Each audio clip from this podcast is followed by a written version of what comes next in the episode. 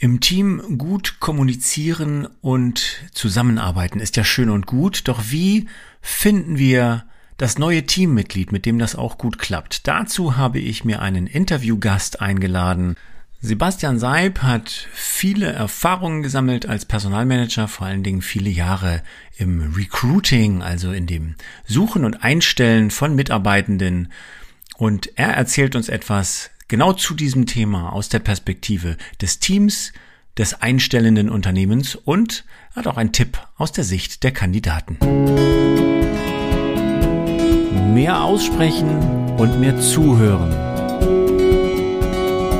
Der Podcast für mehr Verständnis zwischen Menschen am Arbeitsplatz. Ich zeige euch, wie ihr die Dinge aussprechen könnt, die wichtig sind und die euch beschäftigen. Und es geht auch darum, wie ihr euch so zuhört, dass ihr zu einem besseren Verständnis füreinander kommt. Dann könnt ihr gemeinsam Lösungen schaffen und Spannungsfelder leichter auflösen.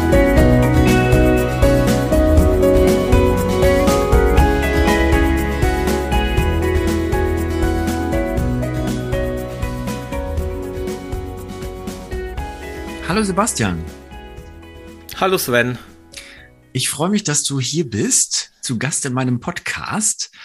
Und ich mag ganz kurz vorab erklären, liebe Hörer, was der Sebastian hier bei mir macht. Und dann darf er sich gleich einmal vorstellen. Es geht darum, dass ihr in meinem Podcast ja viel darüber hört, wie meine Erfahrung darüber ist, wie können Menschen bei der Zusammenarbeit mehr Verständnis gewinnen, weniger Reibungsverluste haben, Spannungen schnell ansprechen und auflösen. Und Sebastian hat in verschiedenen Rollen als Personaler gearbeitet und arbeitet auch noch in Personalerrollen und hat gerade im Bereich Recruiting, also neue Menschen in eine Organisation, in ein Team reinholen, Erfahrung. Und das wollte ich gerne mal mit ihm zusammenführen. Also die Fähigkeiten im Team, Reibungsverluste früh anzusprechen, gut zu klären und neue Mitglieder ins Team zu holen.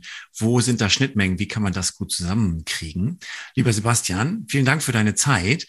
Magst du dich mal kurz vorstellen? Hallo Sven, vielen lieben Dank für die Einladung. Ich freue mich sehr, dass wir die Möglichkeit haben, hier zu sprechen. Ich stelle mich gern vor. Ich bin Sebastian Seib. Ich habe viele Jahre in Personalberatung als Recruiter gearbeitet und später dann auch in einer Corporate-Rolle, also in einem Unternehmen als Recruiter, und bin dann später in den generalistischen Personalbereich gewechselt. Außerdem bin ich seit dem August 2020 selbstständig und arbeite als Bewerbungscoach und Karriereberater. Bin über meine Website und meine Social-Media-Auftritte relativ einfach zu finden. Okay. Den Website-Link, den kann ich ja auch nochmal in die Shownotes legen. Vor allem sehr gerne. Für die Hörerinnen und Hörer, für die das spannend ist, auch wenn wir da in der Folge jetzt viel weniger drauf eingehen. Ja, es geht jetzt weniger um die Sicht des Kandidaten, sondern mehr, wie kriegen wir jemanden ins Team? Und die verschiedenen Rollen, die du gerade geschildert hast, ne? Also Personal suchend als externer Berater für Firmen oder eben im Unternehmen selber sitzen und Personal suchen, beziehungsweise ja, also hauptsächlich die beiden Rollen, die befähigen dich natürlich dazu, ein cooler Bewerbungscoach zu sein. Für mich ist es vor allen Dingen dieses Spannende, ich arbeite viel mit Teams und Gruppen, die sich ja vielleicht nicht ausgesucht haben, so zusammenzuarbeiten. Ne, da sind Leute zusammengestellt worden, einige arbeiten lange zusammen, jemand anders kommt dazu. Vielleicht habe ich im Team eine Möglichkeit, vorher den Kandidaten schon kennenzulernen, vielleicht nicht. Vielleicht muss ich nehmen, was die Personalabteilung oder ein Chef reinholt. Und aus der Richtung werde ich jetzt so dir ein paar Fragen stellen und dann können wir mal gucken, ob wir irgendwo Tipps ableiten können und schlaue Dinge von dir erfahren können. Sehr gerne. Mich würde mal vor allen Dingen interessieren, sowohl wenn du externer Berater bist, also wenn du auch intern recruited hast, wer ist dein Auftraggeber und wer kommt auf dich zu? Also wer von den möglichen Personen, die hinterher mit dem Kandidaten zusammenarbeiten, spricht mit dir und was kannst du da rausfinden, was die überhaupt für jemanden suchen für ihr Team? Also in der Rolle als externer Personalberater, die ich ja ein paar Jahre gemacht habe, hat man natürlich schon direkten Kontakt zu den Recruitern aus dem Unternehmen, die halt meine Hilfe beansprucht haben. Und da ist natürlich die Frage, wie genau will man es wissen als Recruiter und wie gut ist einfach grundsätzlich die Kommunikation zum Kunden, um einfach ein möglichst klares Bild zu bekommen dafür, welche Rolle da genau gewünscht oder welche Rolle da besetzt werden muss und welches Profil da genau gewünscht ist. Also man schaut einfach, dass man möglichst viele Informationen bekommt von den Leuten, die da recruiten. Oftmals sind es Leute, die nicht unbedingt ganz direkt dran sind an den Teams, um die es da geht. Aber wenn man Glück hat, dann hat man einfach sehr etablierte Personaler aus der Organisation, für die man recruitet, die einfach ein sehr gutes Gefühl dafür haben, was da gebraucht wird, die den Cultural Fit auch super einschätzen können. Und das ist dann einfach der Optimalfall. Die Frage als Recruiter ist dann immer, merkt man, wenn einem im Prinzip das Kontextwissen ein bisschen fehlt und steht man ein bisschen auf dem Schlauch, wenn man wenn man irgendwie versucht, sich zu überlegen, okay, was suche ich da jetzt eigentlich, dann muss man halt einfach gut kommunizieren und muss einfach im Zweifel nochmal nachfragen. Genau. In der Rolle als Corporate Recruiter, in der ich auch schon gearbeitet habe, ist es natürlich ein bisschen leichter, da die Teams direkt oder mit den Teams direkt in Kontakt zu treten, um die es da geht. Da ist einfach dann ein intensiver Austausch mit dem sogenannten Hiring Manager, also dem Manager oder der Managerin, die jeweils das Team leiten. Das ist dann natürlich einfacher und natürlich auch noch dringender vonnöten. Ja. Du hast eben so en passant das Stichwort Cultural Fit fallen lassen. Das finde ich natürlich super spannend, weil ich vielleicht auch ein zu enges Bild davon habe, dass ein externer Personalberater hauptsächlich nach Qualifikation, also wie viel Erfahrung hat er, was hat er für Abschlüsse, welche Karrierestufen hat er schon, sondern dass da auch geguckt wird, passt er, also zum Unternehmen, von der Art und Weise, wie wir glauben, dass es gut ist, dass wir uns verhalten im Unternehmen oder zum Team. Wie geht das? Also sowohl intern als extern. Du suchst Leute für ein Team und möchtest den Cultural Fit schaffen. Was kannst du da nutzen? Also was für Infos kriegst du und wie kannst du das bei einem Kandidaten in Erfahrung bringen? Wie gut passt der zum Team? Wird der in die Feedback-Kultur, wird der in die Kooperationskultur reinpassen? Ja, also das geht auf jeden Fall, ein Gefühl dafür zu bekommen, ob ein Kandidat irgendwo reinpasst. Das geht aus meiner Sicht auf verschiedenste Arten und Weisen.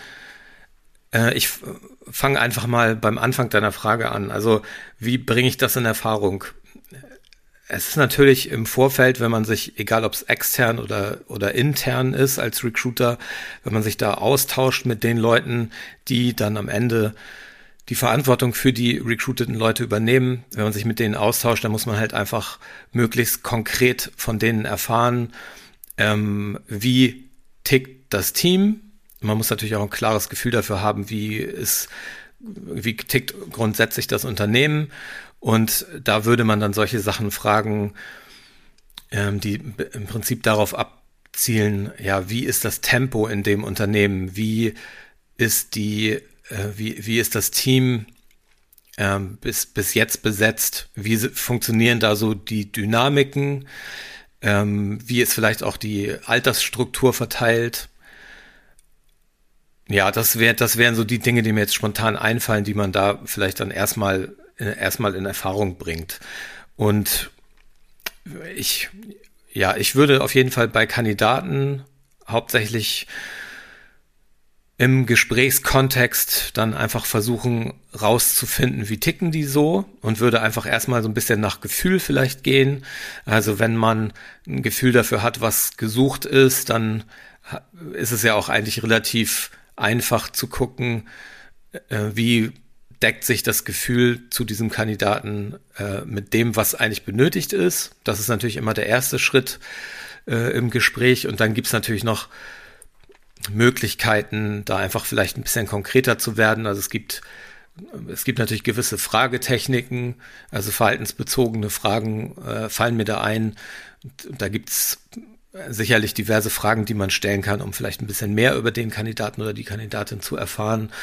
Und eine Sache, die ich persönlich als Recruiter auch eigentlich immer versucht habe herbeizuführen, ist, dass sich der Kandidat oder die Kandidatin auf jeden Fall mit dem zukünftigen Team zumindest einmal trifft. Also und wenn es nur ist, einmal Hallo zu sagen und irgendwie kurz Smalltalk zu halten und einfach zu gucken, wie die Vibes sind. Das wird wirklich in vielen, vielen Recruiting-Prozessen gar nicht gemacht, bevor die Person eingestellt ist. Und ich bin halt der Meinung, dass das einfach eine vergebene Chance ist, einfach vorab schon mal abzuklopfen, wie sind die Vibes zwischen den Leuten, mit denen man dann zusammenarbeiten müsste. Mhm. Das finde ich spannend, dass du dieses Teambeispiel ansprichst, weil ich das eben auch bei dem einen oder anderen Unternehmen kennenlerne. Meistens sind es kleinere Unternehmen, die es praktizieren. So in den großen Konzernen habe ich es weniger mitbekommen, dass das Team auch den Kandidaten, die Kandidatin schon mal treffen darf und rein theoretisch auch, also jetzt nicht 100%ig so sachlich mitentscheidet, aber eine Rückmeldung geben kann, auch der Führungskraft. Können wir uns das vorstellen? Können wir uns das nicht vorstellen?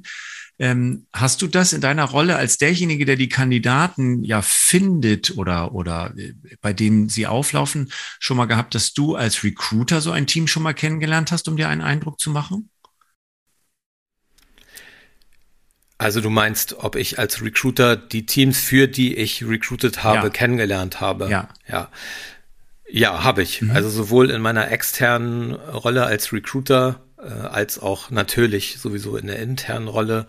Ja, das ist auch, man kennt die Leute dann vielleicht nicht über Jahre persönlich und kennt deren Macken, aber ich glaube persönlich schon, dass es möglich ist, wenn man einmal in den Austausch geht mit den Leuten aus dem Team, dass man da schon, wenn man jetzt nicht ganz empathielos ist, ein bisschen ein Gefühl dafür bekommen kann, ob das passen könnte oder nicht.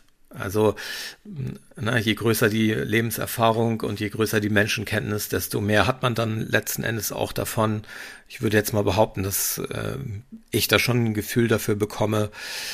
Und ja, wie gesagt, also es ist vielleicht dann irgendwie nur eine kleine, kurze Begegnung, die man da möglich machen kann. Ich denke aber, man kann mindestens das auch möglich machen und ich weiß nicht, zumindest einmal abklopfen, wie das Team zu sowas steht. Also ich denke, die Chance sollte man eigentlich nicht verstreichen lassen. Jetzt ist es ja das eine zu sagen, okay, das Team hat auch schon mal eine Möglichkeit, einen Eindruck zu bekommen, wie ist die Person, können wir uns vorstellen, mit der gut klarzukommen.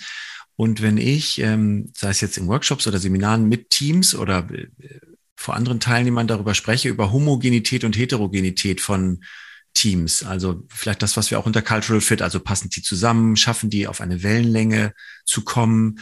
Sprich, gibt es so zwei Sichtweisen, dass man einerseits natürlich sagt, ähnliche Persönlichkeitstypen können gut miteinander umgehen und verstehen sich leicht und können gut und schnell in eine Kooperation reinkommen, decken dann aber bestimmte Sachen auch nicht ab, die ich in einem Team vielleicht drin haben möchte, um mehr Facetten im Team zu haben. Und wenn ich wiederum sehr heterogen sage, also ich habe hier sehr unterschiedliche Persönlichkeitstypen vertreten, dann habe ich auch unterschiedliche Sachen an Bord, also Fähigkeiten auch, die ich mit einem engeren Team nicht hätte. Es wird aber anstrengend. Das heißt, es könnte zum Beispiel sein, wenn ich als Führungskraft jetzt ein Team habe und mir wünsche entweder, dass die offener werden im Feedback zu sagen, wenn sie was stört oder dass sie noch ein bisschen eigenverantwortlicher arbeiten, mehr aus Initiative und weniger auf Ansage, könnte es ja sein, dass ich mir einen Kandidaten suchen möchte, der das schon mehr verkörpert, damit das ein bisschen mehr im Team ist, dass der vielleicht aber beim Team aber erstmal vielleicht auch so ein bisschen Stirnrunzeln löst nach dem Motto, wie wird das denn jetzt wohl funktionieren? Hast du mit sowas schon mal Erfahrung gemacht? Ja, habe ich. Und ich finde den Gedanken natürlich auch sehr, sehr wichtig. Also ich denke, man muss immer schauen, was ist im Prinzip die Aufgabe, die das Team zu bewältigen hat. Also ich selber habe immer in generalistischen Personalabteilungen gearbeitet, wo im Prinzip eine sehr breite Palette an Aufgaben zu lösen waren und wo man auch einfach unterschiedliche Stärken einbringen musste. Und ich denke, in solchen Teams ist es vielleicht sogar wichtig, dass nicht alle die gleiche Mentalität haben und nicht alle das gleiche Temperament, sondern dass man da ein bisschen Dynamik reinbringt, weil einfach solche Teams dann viel eher in der Lage sind, sich gegenseitig mal zu spiegeln und vielleicht auch einfach Aufgaben, die jetzt ein bisschen herausfordernder sind, auf einer Basis zu lösen, die einfach ein bisschen breiter ist. So. Also da hat vielleicht irgendwie einer eher zwischenmenschliche Stärken, anderer ist ein super Sachbearbeiter, noch jemand kennt sich in einem gewissen Fachkontext super aus, und so kann man einfach die Stärken ganz gut bündeln, wenn man ein eher heterogenes Team hat. So.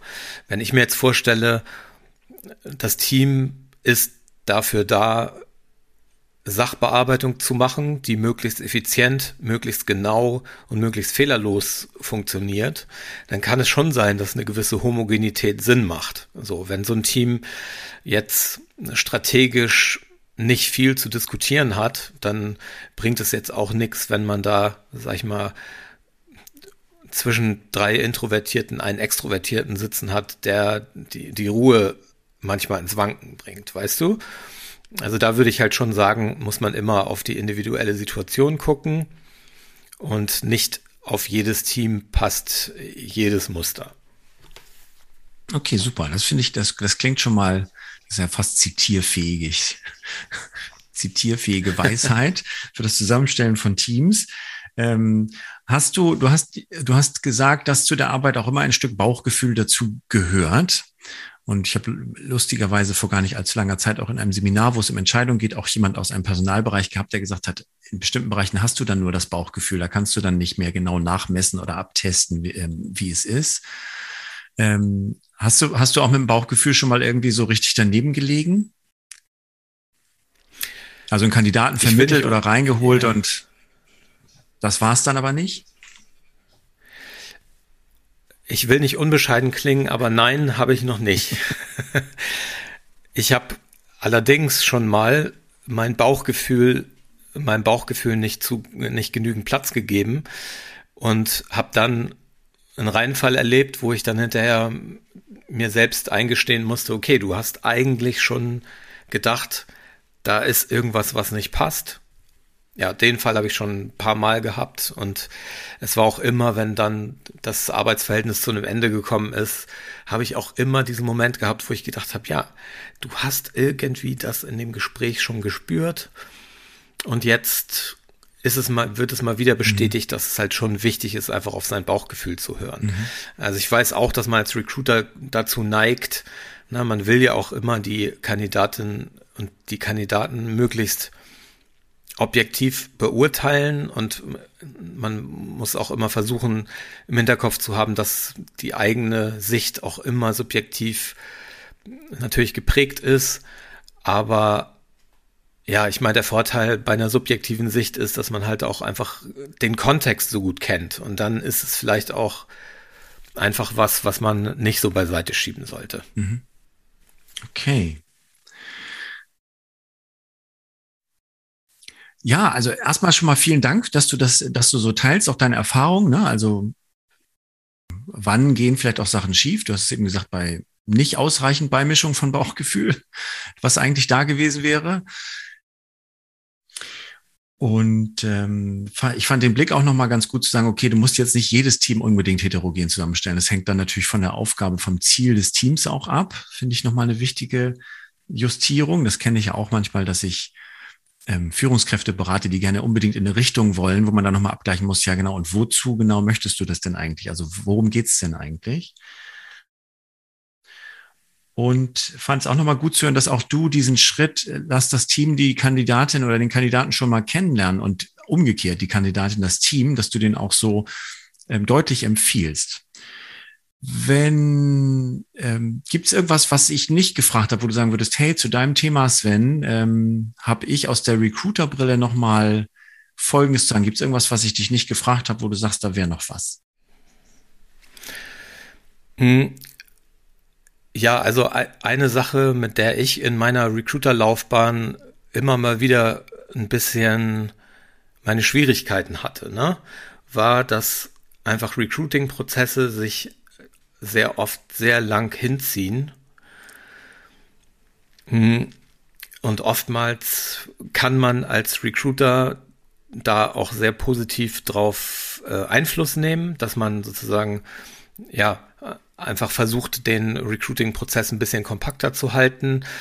Und ich habe es auch in meiner Karriere schon ein paar Mal gehabt, dass man im ersten Gespräch wirklich den perfekten oder die perfekte Kandidatin hatte und dann aus irgendwelchen falsch verstandenen Motiven, ich glaube, oft spielt da so das Gefühl dabei eine Rolle, man muss irgendwie dem Kandidaten gegenüber fair sein, lässt man dann den Kandidaten oder die Kandidatin nochmal 2 Wochen schmoren und guckt sich nochmal andere Leute an, obwohl man schon lange das Gefühl hatte, wir haben den perfekten Kandidaten schon. Und da, ja, das ist mir eigentlich ein Anliegen, das irgendwie auch einmal in der Öffentlichkeit zu sagen. Also, liebe Unternehmen, wenn ihr den perfekten Kandidaten oder die perfekte Kandidatin schon interviewt habt, dann macht denen doch einfach ein Angebot und beendet den Recruiting-Prozess. Es kann halt immer sein, dass der Kandidat oder die Kandidatin dann schon vom Markt ist, weil natürlich gute Leute sind natürlich auch immer begehrt und dass man dann einfach irgendwie mit einer B-Lösung leben muss. Also es geht um die Unternehmen, es geht darum, einen Cultural Fit zu haben und wenn man das Gefühl hat, das passt alles, dann dreht nicht noch eine extra Runde. Das ist einfach unnötig, es verkompliziert alles, es löst auch ein gewisses Risiko aus. Und das habe ich einfach schon zu oft erlebt, dass es sich negativ ausgewirkt hat für die Unternehmen. Das wäre vielleicht eine Sache, die ich gerne noch loswerden wollte. Ja, cool. Nochmal ein Tipp jetzt für quasi Menschen, die jetzt in der Recruiter- oder in der Führungskraftrolle sind und eine Stelle besetzen.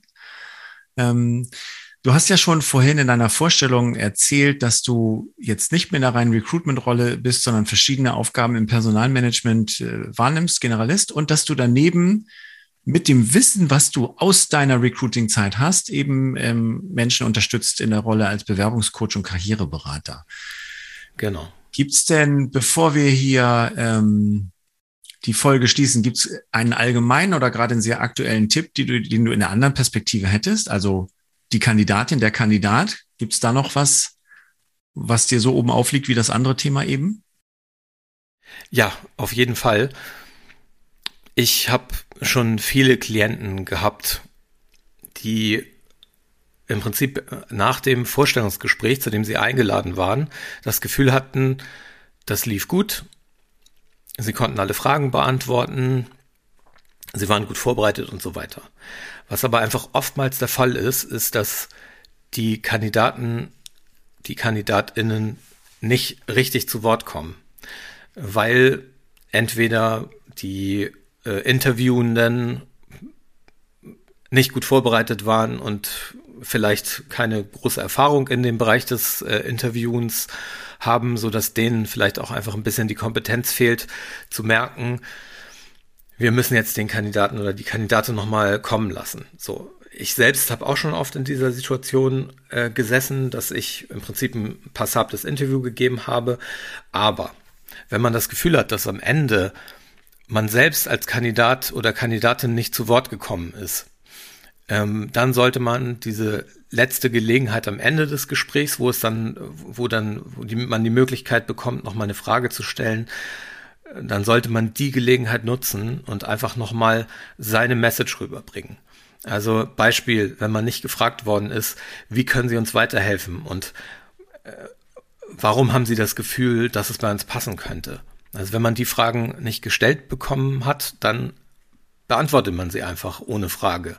Das ist einfach aus meiner Sicht und aus meiner Erfahrung in vielen Fällen eine verpasste Chance, dass Leute im Prinzip diese Gelegenheit nochmal zu improvisieren, nicht nutzen, um einfach für sich selbst nochmal die Werbetrommel zu rühren.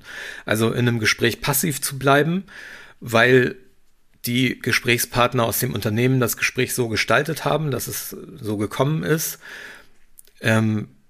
führt dann halt einfach oft dazu, dass man auch so passiv wahrgenommen wird, obwohl man vielleicht selbst gar nicht daran schuld ist. Deswegen mein Appell an alle Kandidatinnen und Kandidaten, nutzt die Gelegenheit und stellt euren Standpunkt am Ende nochmal klar, rührt die Werbetrommel oder zumindest bringt eure Message rüber. Cool, vielen Dank, Sebastian.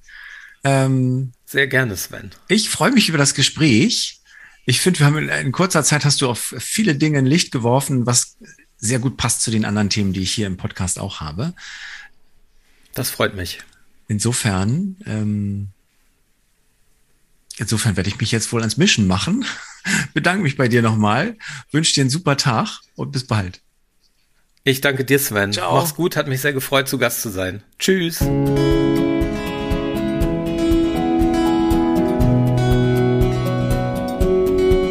Das war mehr Aussprechen und mehr Zuhören.